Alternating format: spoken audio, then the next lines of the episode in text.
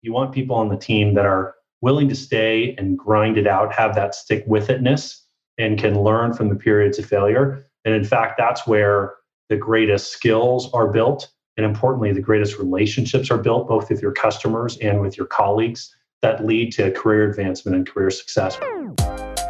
Hi, I'm Joubin, go to market partner at Kleiner Perkins, and this is GTMG, a show that interviews world class revenue and go to market leaders to explore how they operate, think, and deploy grit every day in order to build incredible companies. Now let's get to the episode. Mark, welcome to the show. Thanks for having me. So, I like to start these things off by reading your background back to you, and you can tell me what I'm missing and fill in the blanks for me. Okay, this will be interesting. You got your degree from San Diego State. Then you were in sales at Nortel Networks for about six years. Then you went on to be the managing director for telecom at Scient, which you spent about two years doing and was acquired by SBI about a year after you left. You then became a sales director at Scale8 for about a year, which was acquired by Intel about a year after you left. You then went on to be the VP and client director for almost four years at Gartner, and then VP of sales for North American Consulting for about a year. I was at Gartner for four years in a couple of roles. Yeah. Okay, cool. Then you were the VP of sales at IPIQ. I don't even know how to pronounce it. Yeah. Okay, perfect. Yeah. For less than a year, and then that was a start down. Start down. Yeah, I've been at one of those. Those are fun. And then you're at Salesforce. You spent 10 years at Salesforce. You started as the RVP for enterprise sales, then the RVP for corporate sales. You did three years doing the RVP of corporate sales gig, then the AVP of commercial sales, four years doing that, SVP of commercial sales, about a year and a half doing that, and then SVP of global sales for Pardot for six months, which was an acquisition, I believe, at the time. Yeah, it was post acquisition. Okay. Yeah. Cool. And then you were the SVP for the marketing cloud for five months, all told at Salesforce for 10 years. You then went on to be the chief revenue officer at Tanium for about almost two years. And as of about a year ago, you are the chief revenue officer at Box. How bad did I butcher that, Mark? I mean, that's right off my LinkedIn page. It seems like more jobs than I've had, but it's on the interweb, so it must be true. I want to talk to you about a bunch of stuff today. Definitely want to talk to you about Box. I want to get into top down selling. What does that mean? I want to talk about how Box is enabling companies to achieve success working from home. I want to talk about, you know, what's next. Before I do, I'd love to learn a little bit more about you. One of the things that first struck me about your experience was that at Salesforce, you took on a bunch of different functions within the revenue organization. And what I mean by that is you took on kind of a corporate sales leadership, an enterprise sales leadership, commercial sales, global sales. And so, again, tell me if I'm wrong, but it was different segments of the market that Salesforce would sell into. Is that right or is that wrong? It's correct. My first year there was in the enterprise sales organization. And then I moved over to what was called corporate sales, which is now called commercial sales there. But that team sells to both mid market and small businesses. And I remember when I made that change, it was one of the early conversations I had with Mark Benioff. He said, we need more people that move throughout the organization so we can learn from these different segments and there's a lot of value in selling across those segments especially when you're selling software that sells across segments, that sort of democratization of software. These cloud companies that sell from SMB to large enterprise, there's different selling motions across segments. And it's really valuable for sales leaders to become familiar with the way each of those segments operate because there are similarities, but there's a lot of differences. And so Salesforce really gave me the opportunity to sell across all segments. And with the Pardot role, I had a, brief period with a global role, which was really critical experience for me to have before leaving to have the CR role at Tanium and, and now at Box. I'm curious, when you would make the jump from one to the other, so let's just say you went from mid market or commercial to global and enterprise, is the way that you led different in each of those functions? And I guess maybe I ask because the people that you're managing need to be led in a different way to maximize their output. Does that question make sense? Well, it does. It does. So my leadership style did change dramatically, I think, in the period I was at Salesforce. And it was probably less about me moving segments and moving roles. And it was more about the people that I worked for. My sales leadership style is a mosaic of a lot of people that I've stolen things from over the years. And so I think when I got to Salesforce, I was 37 and I maybe thought that I was a more capable sales leader than I found out I was. And I really think of sales leaders of having three buckets of skills. They have selling skills, just straight selling skills or rainmaker skills. You can put sales leaders in front of customers and they are generally very good. And you know, usually you don't move up in the hierarchy unless you can close deals and manage customer relationships. And then usually sales leaders have strong people skills, they're talent magnets, they can motivate and inspire teams and then the third bucket is strategy and operations. So everything with regard to routes to market, channel, customer segmentation, you know, designing comp plans, all those sorts of things. And in my experience, usually sales leaders are only really good at one or two of those. And the way that it typically plays out is if they're excellent operationally, you probably would not want to put them in front of customers. Or if they're just magical in front of customers, they often need to be paired with an operator to kind of hold together that side of the business. And so going to Salesforce, I think I was pretty good on the selling side, and I think I was pretty good on the people side, having been a sales leader for a number of years at that point, and and really in all prior parts of my life, whether it was in sports or or other endeavors, I generally landed myself in leadership positions. But I was not a very good operator, and not a good operator because I hadn't really worked for a very well-run sales organization before, and I was really fortunate to work for some really talented people at Salesforce that really taught me the way to best operate, particularly a SaaS sales organization. Everything around segmentation, cadence, pipeline forecast, territory carving. I mean, that place kind of rewrote a lot of the rule books that had been written in the client server era. And many, many SaaS companies have copied and edited and learned from that model. And I certainly benefited from 10 years there and working for really, really great people. Yeah, it's funny you say that. I realized that same thing even recently on point three around strategy and operations. I was getting a bunch of questions on sales ops and comp plan questions.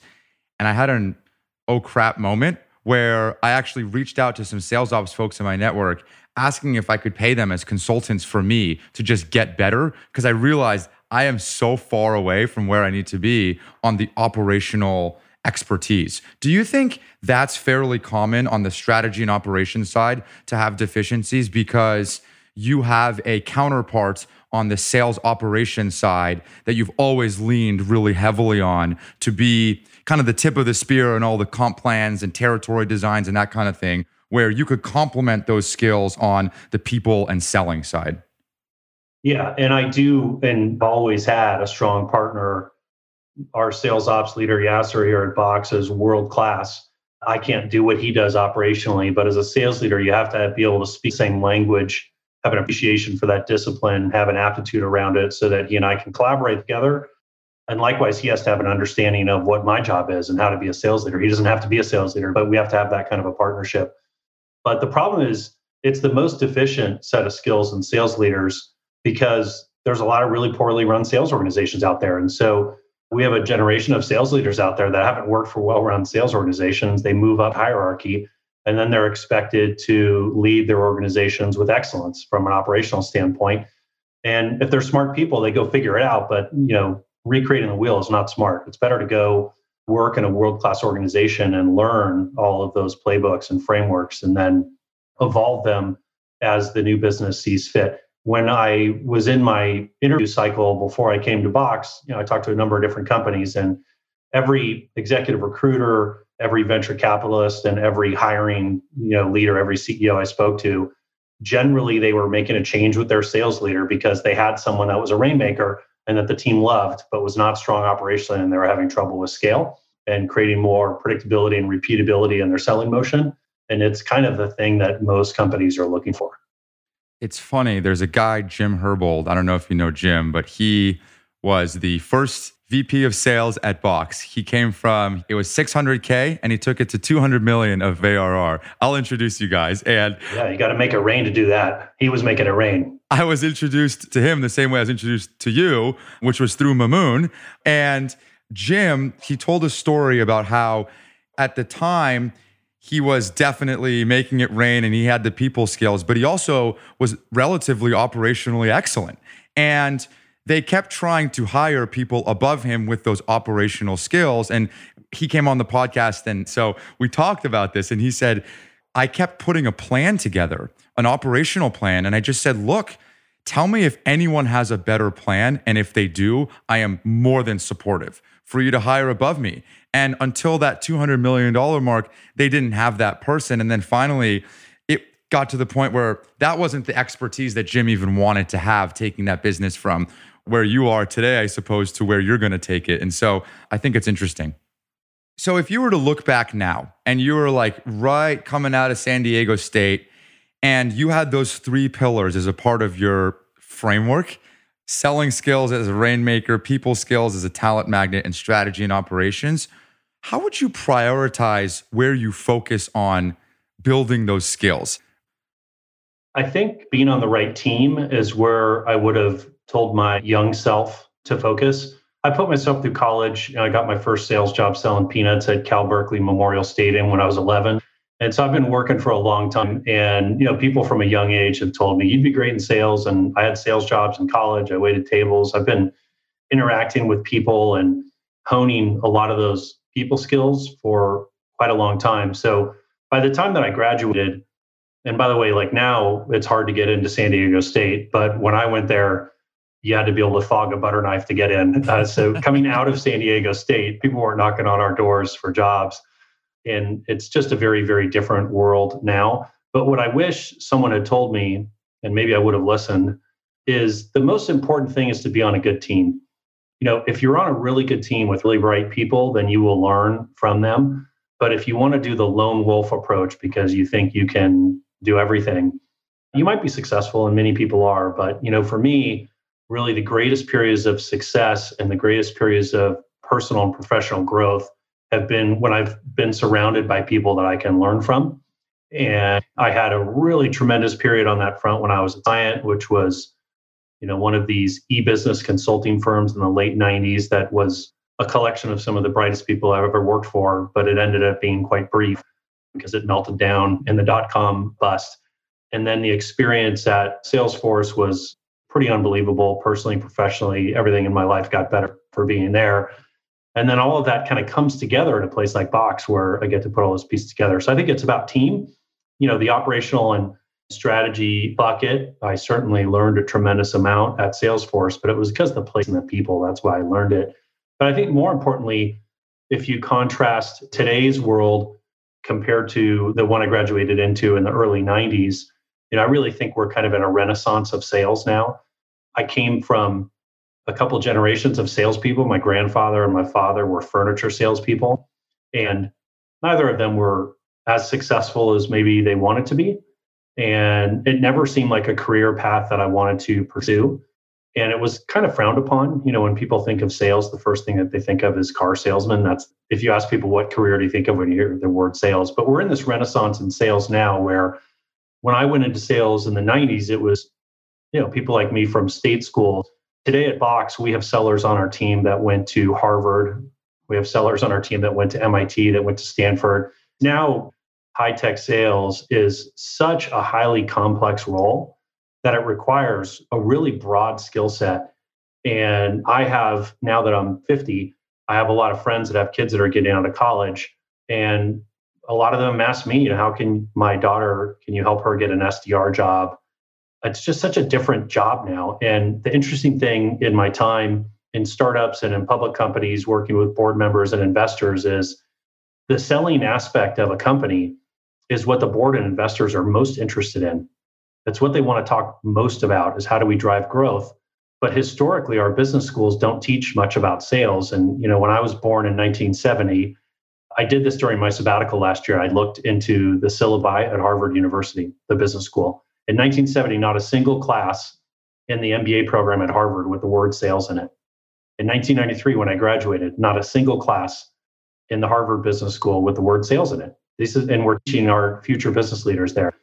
Right now at Harvard Business School, you can take a class taught by a guy like me called high tech sales. so that's like a totally different world and uh, the career is thought of differently The earning potential is way greater. The complexity of the role is way different. You know, you can make a lot of money, you can travel the world, you can learn a tremendous amount. It's just a very different environment than it was, I think, 30 years ago. Yeah, I couldn't agree more. And we talk about that on this show. The current VP of sales at Mixpanel, he was the former GM of analytics on the Cleveland Indians. Wow. He was a Harvard MBA and he's a total data nerd. And I think I say that in like the nicest way possible. He'd probably take that as a compliment. And yeah. he understands data extremely, extremely well. Yeah, and you hear about former iBankers and former management consultants, sales leadership roles, and that was just not a thing 20 years ago. Yep. Jane Kim, Circle CI, came from iBanking. And then one of our other guests from Tableau, she was employee seven at Tableau, took it past IPO, Kelly Wright. She now teaches a course at University of Washington about go to market. Yeah, Kelly's awesome. She was my customer when she was at Tableau when I was at Salesforce. She's a great leader. Oh, that's awesome. And so I think the point that you're making, which certainly resonates, is that why is something that's so important to a business to the point where that's what the boards want to talk about almost every time not being talked about enough and really taught at a young age?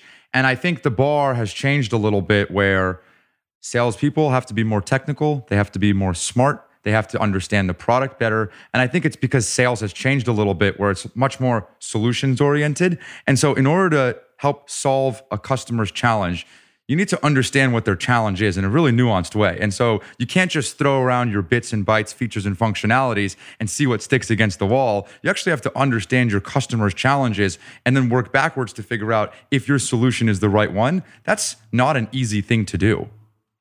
Yeah, I mean, I think it's typical for older people to talk about how much easier people have it today. I actually think selling's harder today than when I started out. And if you read the Challenger Sale book, you know, the research says that today's B2B buyers make up their decision 80% of the way before they land at your website or before they talk to one of your SDRs, one of your sellers. And that's really different than the way that it used to be. And when I started selling technology in the early 90s, if I got into a deal first, then I had the opportunity to kind of frame the buying decision. And it was feature benefit selling. And if I framed the buying decision and I was the best at demoing, then I would win. But that's not the way that it is now. The, the customers do so much research on their own. They have a problem, they prescribe what they think is the right solution, they go out to bid for that solution. And oftentimes they're not particularly interested in solutions that are very different than the one that they've self prescribed. And that means it's very, very hard for a seller to differentiate and win, to change the way they're thinking about the problem, to probe more deeply into what their real root problems are, and to reframe the buying decision. That's a very, very sophisticated, consultative, high executive presence, no lone wolfing. You got to do it as a team.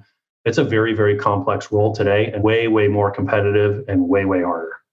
I could talk about this for the full show, but for the sake of time, you are at Box now. Box, I think everybody listening probably knows about the company. It's just under a $3 billion market cap, doing plus or minus 800 million of annual revenue.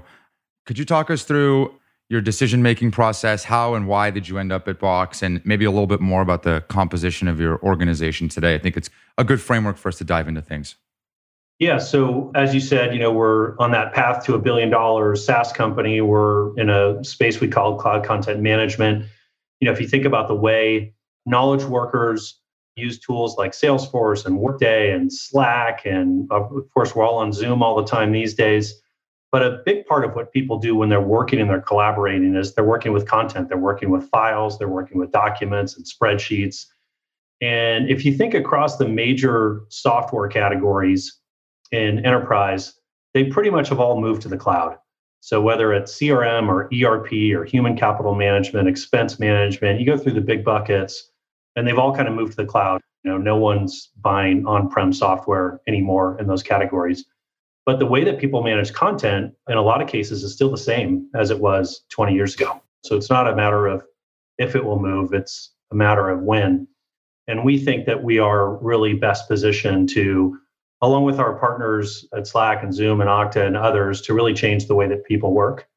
And by giving them a very differentiated solution for securely sharing both internally and externally their content and we integrate into all of the other apps that they use so that you can have a single content layer across your apps, whether you're in Salesforce or Workday or ServiceNow or Slack, Zoom, one single content layer across those. So we're about a 2,000 person company, global in nature, public.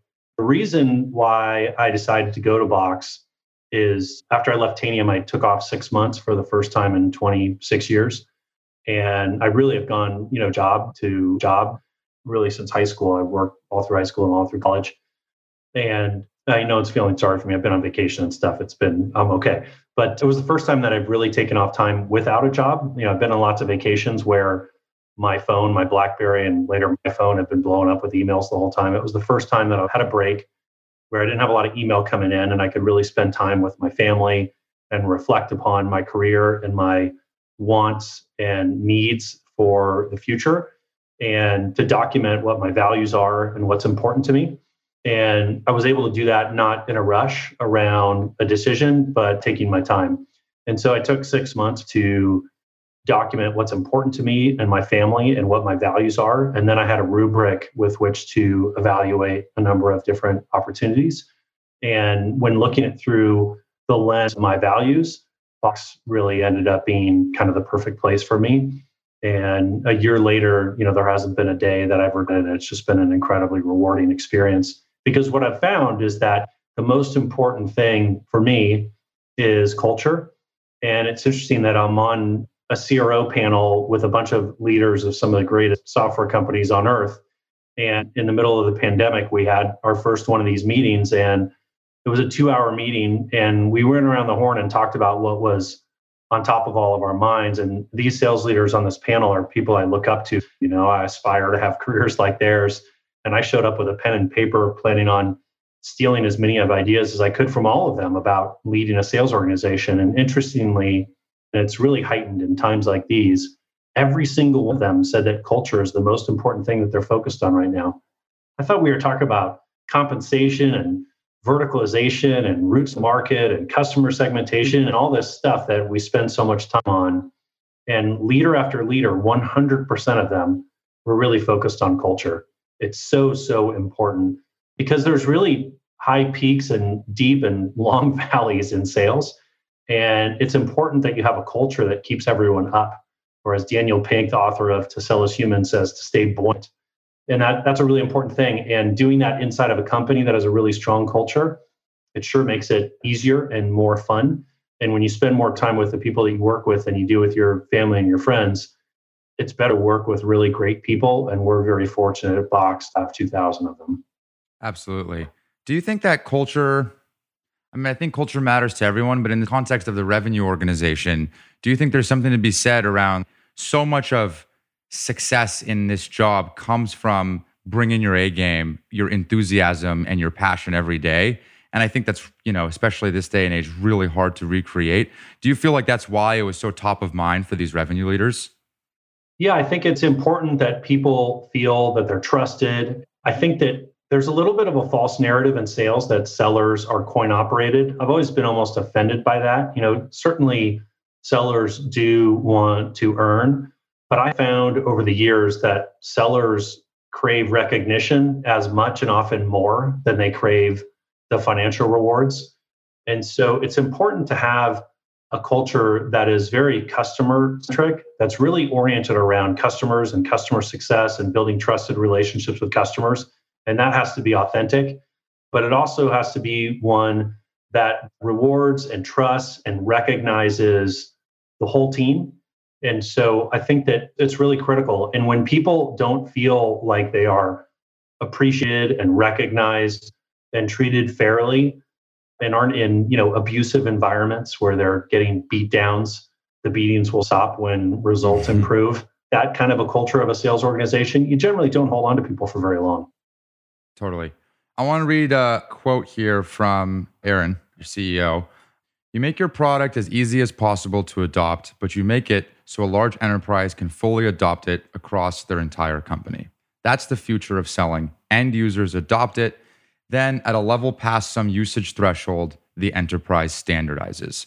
So I wanted to kind of use that quote to dovetail into the go to market orientation of Box. He also said that in this talk that he gave, 99% of the Fortune 100 uses it. So clearly doing some large enterprise selling. Your background and experience has lent itself well to this kind of notion of top down enterprise sales. I guess my question is, and I've had, you know, Slack and Twilio and New Relic and some of these other bottoms up motions that's become very vogue, if you will, this day and age. How do you think about the effectiveness of top down selling, if you will? Do you even think it is top down selling based on Aaron's quote? And what do you think are some of the strengths and weaknesses that you guys might have to think about as you go from 800 million to the next couple billion? Yeah, so well, we do both, right? We don't do the developer bottoms up kind of motion like a new relic. That's definitely not our model. But we do sell across segments, which I think is the opening part of his quote is related to. So we are very much focused on kind of the global 1000 organizations but really, the company from the very beginning has believed in having a consumer orientation to software as well. And really, the kind of lightning in a bottle is when you can have that blend of a really easy to use consumer style app that users will on their own adopt and they don't have to go through massive training programs while meeting the needs. And in our world, it's very security and compliance oriented so, how do we meet the security and compliance requirements of the federal government and banks on Wall Street while having something easy to use that my father can use in his furniture store? And when you figure that out, then you have this magical combination that allows you to sell across segments because really small businesses want all the same security and compliance features, but they need to be easy to use because they don't have massive IT departments. And large enterprises want the richness of all those features, but they also want something easy to use because they've been using clunky, terrible, hard to use large enterprise client server software for years. And they want the ease of use that they've become used to with tools like Zoom and Slack and Box, Salesforce, et cetera. How much do you think relationships matter in this world? And what I mean by that is when you focus on the Fortune 1000, I think there's an aura around the large enterprise rep that's been working that account across several companies and has key relationships. We talk about that a bit on this show. I just love your perspective on in the global 1000 focus if we keep it within those that kind of framework. How much do you think relationships matter to penetrate and also be successful and expand into those accounts? Yeah, it's critically important and something I'm very passionate about. So I think if you go to the start of the fiscal year, and it seems that most SaaS companies have a January year ends, when February and March, there's a gazillion sales kickoffs from every SaaS company around. And in every one of them this year, there was a keynote presentation on being a trusted advisor. Would you agree or disagree with that statement? I would agree. Everyone's talking about being a trusted advisor. And it's almost become a hollow term because everyone says it. But I really like to break the term down into the two root words really, trust being the most important one, advisor being secondary. I learned so many things from working at Mark Benioff's company, but he even today continues to talk about that we're in a trust revolution. So the first word in trusted advisor, trust, is absolutely critical. And if you can't establish trust personally and professionally with your buyer, then you're doomed if you can become a trusted advisor, and that to me is like an aspirational place because for us as a software vendor, you know, we're a 2000 person company under a billion revenue. So for us to be in an advisory position with the world's largest and most successful companies is something to aspire to. And we may never get there. I really like that to think of that as being like the top of the hill that we may never reach. And that's okay. But if we don't get the trust part first, then we're cooked. And in today's world, you know, when I first started at Salesforce 13 years ago, a lot of the customers we were selling to were buying their first SaaS app or their second SaaS app. But if you look at the Okta report that they do annually, and they have a really unique position that they're in because they can really see the way that customers are using SaaS products because they see the logins.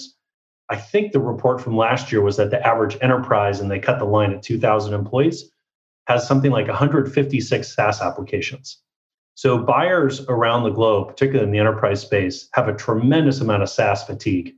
And if you are one of a million SaaS vendors and you don't have a relationship and you don't establish trust, you're not going to do any business.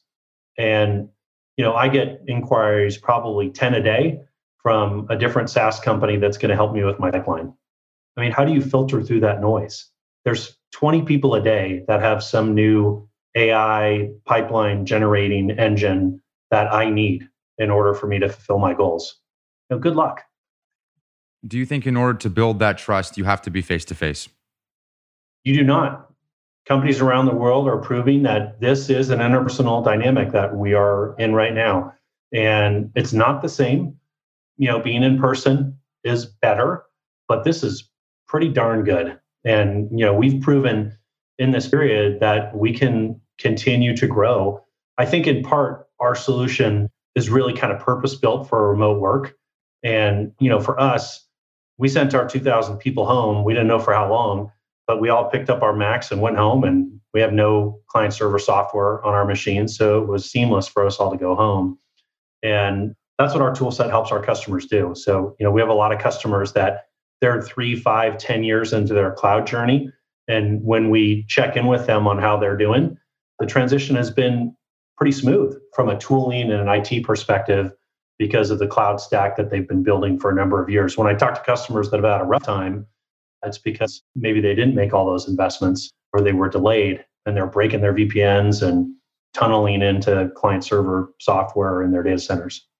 The New York Stock Exchange named Box the number one organization of seven who are fueling the world's growing remote workforce. And I think things like Zoom, things like Box are certainly enabling trust to be built in a way that probably wasn't possible before. So I guess personally for you, you started a year ago. Probably about half of that time has been spent remote. But do you think you've been able to build the requisite trust that you need internally? Like you show up to a new organization, you come from the security world and previously Salesforce, and half of that time is spent at home now. And so much of our muscle memory is built around that trust happening through osmosis with people in an office and team events and all these things and building that culture in person. Do you think that's been a challenge for you? Do you think you've gained any advantages or scale not doing that in person at this point? Yeah. I mean, the answer is yeah, I think I've failed. I can always do better at that. We have a good sized team, and I can't connect one on one with everyone as much as I would like there is a part of a job like mine, which is, you know, you're on the road. Like you, I go to London and I meet with a bunch of customers, and I go to the office and we have an all hands meeting, and I take a group of people out for lunch, and we go get coffee or we go out and get dinner. And a big part of those interactions as a sales leader, you know, moving around through different offices is about building those relationships. And we've had to find ways of making those personal connections with people over Zoom. And so I think it's been decent, but it's just not the same. It's not the same kind of an interaction. We're a very transparent and highly communicative organization. So I think we've done a really good job of having regular and transparent communications at, at a company level. You know, since the company was founded, Aaron and the founders have hosted a lunch every Friday that's broadcast to the whole company with a Q&A and it's extremely collaborative. I've been having lots of kind of ask me anythings at the team level and across the whole sales organization. I've been doing all that I can to make myself available and to communicate with people and hear how they're doing, give people extra time off, doing anything that we can to help people through this challenging time, both our boxers, employees, and customers. But yeah, I think I failed. I think I could do a whole lot better. I've gotten some feedback that we've done a great job, but for every person that's saying we're doing a great job on that front, there's probably people that we haven't touched. Absolutely. And this notion of failure, since you brought it up, I want to talk about it a little bit. And the reason that I want to talk about this a little bit more is because I think you made a comment like, you know, when you were on the revenue, the CRO panel, and you said, these are the people that I idolize. And it's funny because a lot of my audience, you are that person that they idolize. You are the person that they want to aspire and achieve to become. And I think they look at your background and they look at this astronomical kind of career growth and trajectory. And it's hard to humanize that because it's just so incredible. And so I think failure is a good avenue to be able to humanize folks like you. And so one of the things that we mentioned before the show started was Bill Gates says that people overestimate what they can do in a year and underestimate what they can do in 10 years. Can you expand on that? Yeah, I mean, failure's been a very consistent thing in my career, and, and you have to fail a lot in order to succeed. And it's actually where the best lessons come from. And I think that in our early correspondence, you brought up the term grit, which is the number one thing that I look for in people I hire. And you know, for all of my career, I would always hear people talk about sales DNA. You know, they would interview someone and they would say, "Oh, she has sales DNA." And I never felt comfortable with that term because I like things I can measure and I can test for. And until I discovered Angela Duckworth's research and her book on grit, which I think I watched her TED talk, I don't know, like six or seven years ago. Mm-hmm. And since then, I think I've bought a few thousand copies of her book. I discovered her through an article that I read about Pete Carroll when he first went to the Seahawks. And he's a John Wooden disciple. And I'm a big believer in John Wooden's teachings about leadership and about success and excellence. So I was reading this article about Pete Carroll, and he was talking about Angela Duckworth, which led me to her and led me to the Grit book. And she defines grit, as I'm sure you know, since you're using the term, as the passion and perseverance for long term goals. And my favorite word, which I think she made up, is stick with itness. Mm-hmm. And people that are gritty, they just don't have any quit in them. And so I think the thing about me that has proven to be true over decades is that I just don't really have any quit in me. I'm not the most successful. I've worked with people that are smarter, harder working, more charisma, you know, all sorts of things, but I just don't really have any quit. And I like to be around people that are like that. And, you know, when you interview people and you look at their resumes or you look in LinkedIn and they've had like five one year jobs, those are people that lack grit. And, you know, I mentioned earlier that I worked for a start down. When you're in tech, if you go work for small companies, you're going to have some jobs that don't last that long because failure rates are pretty high in startups. But if you have like five one year jobs in a row, then that's generally a sign that you go somewhere and things are hard and you leave. And those are people that you really don't want in a sales organization. You want people in a sales organization that are going to be able to grind through when times are hard because hard times are part of this career. There's different economic cycles, there's different competitive pressures.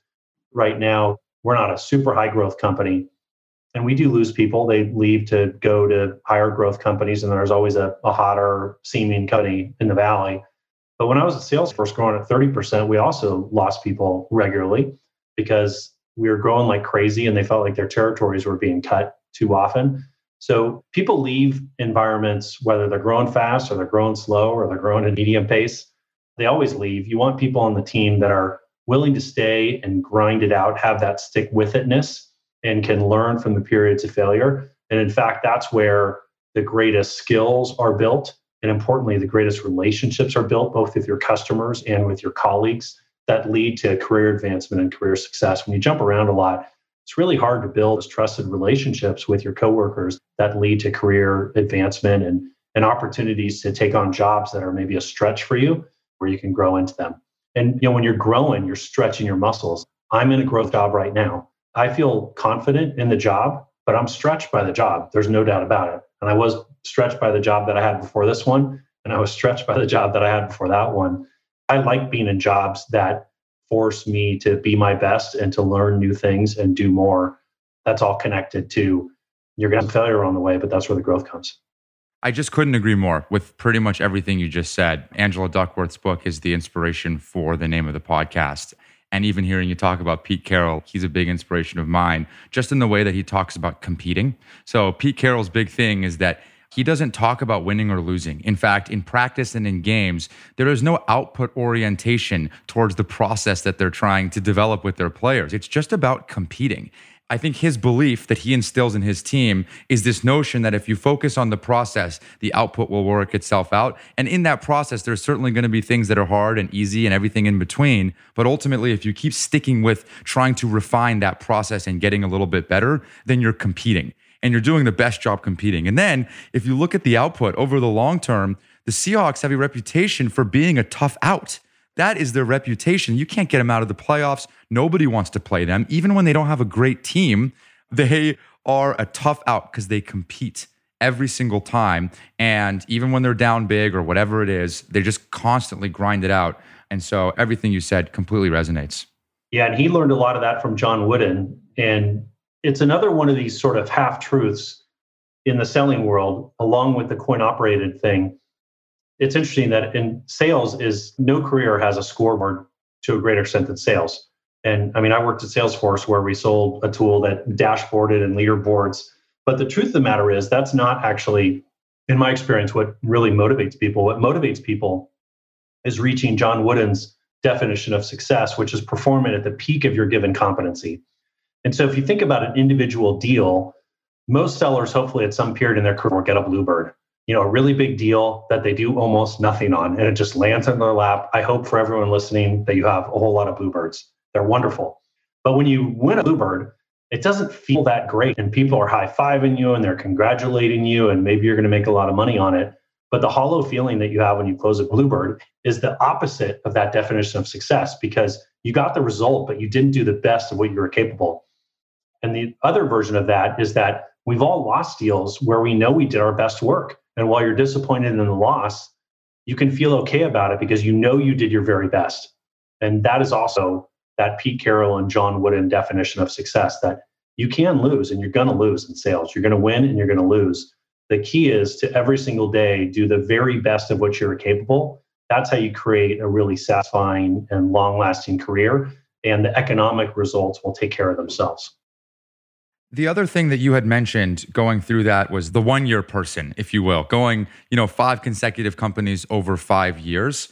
I think there is a bit of a folklore that you can grow stale being somewhere for too long. And so, hey, don't be at this company for too long. Otherwise, you'll stop growing. And I feel like sometimes it's used as an excuse to not actually develop all of the things that you really could going through that growth and change. And a lot of the time, the skills that you learn are just how to deal with change, how to deal with failure, how to deal with your territory being chopped up three times. Maybe not necessarily the actual skills, which certainly I think you do learn, but sometimes it's just that stick with itness. Like I do think that we, unfortunately, especially in my generation, have lost a little bit of that. And I'm certainly guilty of this as well, because we're encouraged to keep changing, keep finding the next shiny object, and it dilutes the stick withedness or grit that I think is developed by doing 10 years at Salesforce and having all the things that I'm sure were frustrating for you and tough and made you want to leave, but ultimately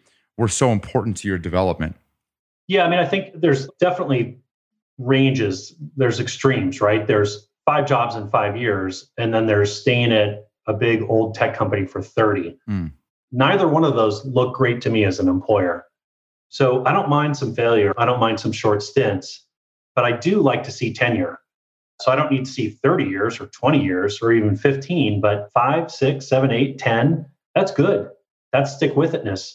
And I want to see that the repeated success in one environment. So I think I think it's really about you know what the individual story is, but you know, five jobs in years is problematic. And I don't think there's a credible story that I didn't want grass to grow around my feet and I had to move around so I could learn. I don't think that's a credible story when you have five jobs in five years. Yep, that's fair. I think your job and your charter, if I was asking Aaron, is to go double, triple, quadruple the business over the next 10 years. And how do you get it from 800 to $3 billion?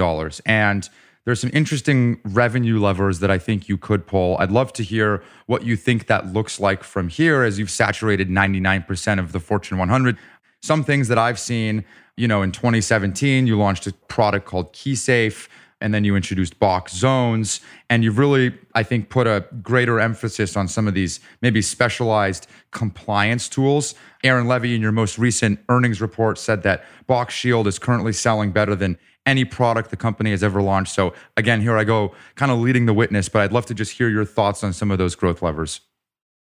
Yeah, so we are not creating a new business model at Box. We're a cloud computing company. And so we are about land, adopt, and expand. That's what our business model is.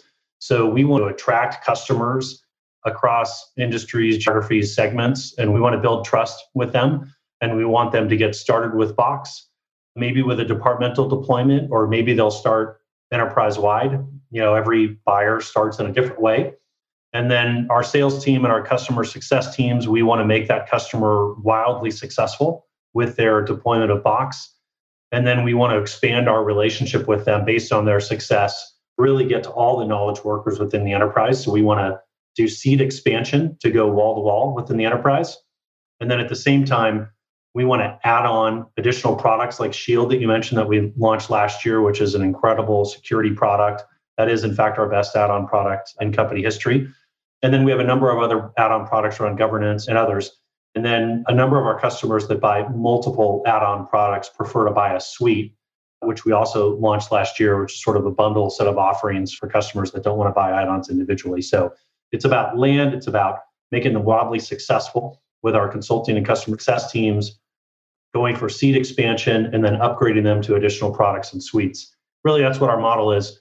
And then in addition to that, it's of course the renewal motion. So we, you know, have a pretty big installed base now at 700 million in revenue, and it's critical that we renew every single customer. And that all starts with that trusted relationship and making them successful. So to the extent that we can do those things every day, make the customers wildly successful, renew them, come out with great products, we will continue to have a great business. So that's what we're all about. Awesome. I have one more growth lever for you that I wanted to ask about, and then we can wrap this thing. Aaron gave a talk in 2014. It's excellent. Building for the Enterprise is a Stanford University talk, and it goes through kind of the foundation and choosing between enterprise and consumer. And long story short, he said 99% of the Fortune 100 are our customers. The only one that's not is Microsoft. Microsoft is, uh, and this was in 2014, mind you. Okay. And now, again, in 2017, Box partnered with Microsoft on a relatively ambitious plan to integrate AI and machine learning capabilities into Box and build upon Azure's kind of server technology. And so you hear the tone of his comment, you know, in 2014, and now it feels like maybe five, six years later, it could be a potential growth lever. I know IBM and a few others are a part of this mix around maybe channel partners or alliances that may be ways to insert yourself more broadly within the customer base. Yeah, so obviously I can't comment on specific customer relationships, but from a go to market standpoint, on our website, and Microsoft has posted and tweeted about this. Office 365 has been one of Microsoft's most successful enterprise products that they've ever launched, especially over these six months in pandemic. You've seen the numbers on Teams adoption. I mean, it's just absolutely unbelievable the number of users that they have on those platforms and they're very much in our target market. You know, large enterprise companies of all sizes around the world are Microsoft customers, and we have a deep integration with that product suite, and that's a critical relationship for us to have because you know, listen, I I built my career using Microsoft tools. I've spent a lot of time in Excel and in PowerPoint, but when you want to share and collaborate those documents, it can be a little clunky. And what a lot of end users ended up doing is resorting to email we have a very elegant solution that is complementary to the O365 environment that allows those users to use the tools that they love, but to be able to secure and share and collaborate with that content internally, externally in a seamless and user friendly way. And also importantly, to integrate that content layer into other tools that they're using. Because while many companies are Microsoft shops, they also use tools like Salesforce and they use ServiceNow and they use Workday and we seamlessly integrate content across those platforms, not just within the Office 365 environment. So that's an important relationship for us. Yep. I will wrap it up there. I am already on borrowed time. All right. If someone hears this interview and wants to get a hold of you, what's the best way to do so if they want to come work for you, work with Box, be a part of this next generation of growth? Yeah, I think for people like me that get so many emails, emailing me is probably pretty unlikely to get through because all sorts of spam filters and it's just pretty tough. You have to have a really good subject line to get me to, to get me to bite because I get so many emails and we're all swipe deleting stuff on our phones. So I do read LinkedIn notes for some reason. I think it's just because I don't get a lot of them. So I do read them. I don't respond to a ton, but that's probably the best way to get me because I look at it like once a week. And if it's something that's compelling, or of interest personally and professionally, I'll probably respond. So that's probably best. Awesome. Mark, thank you so much for your time. Thanks for having me. Have a great one. Thank you, folks, for tuning in to learn from our amazing guest and for indulging me as the rambling host. I hope you enjoyed today's show. If you'd like to get in touch or keep up with the pod, please follow me on Twitter at Joubin Mir or shoot us an email, gtmg at kleinerperkins.com. If you liked what you heard and want to hear more, please support the show by subscribing on Apple Podcasts or whatever platform you use to listen. Thank you, and I will see you next time.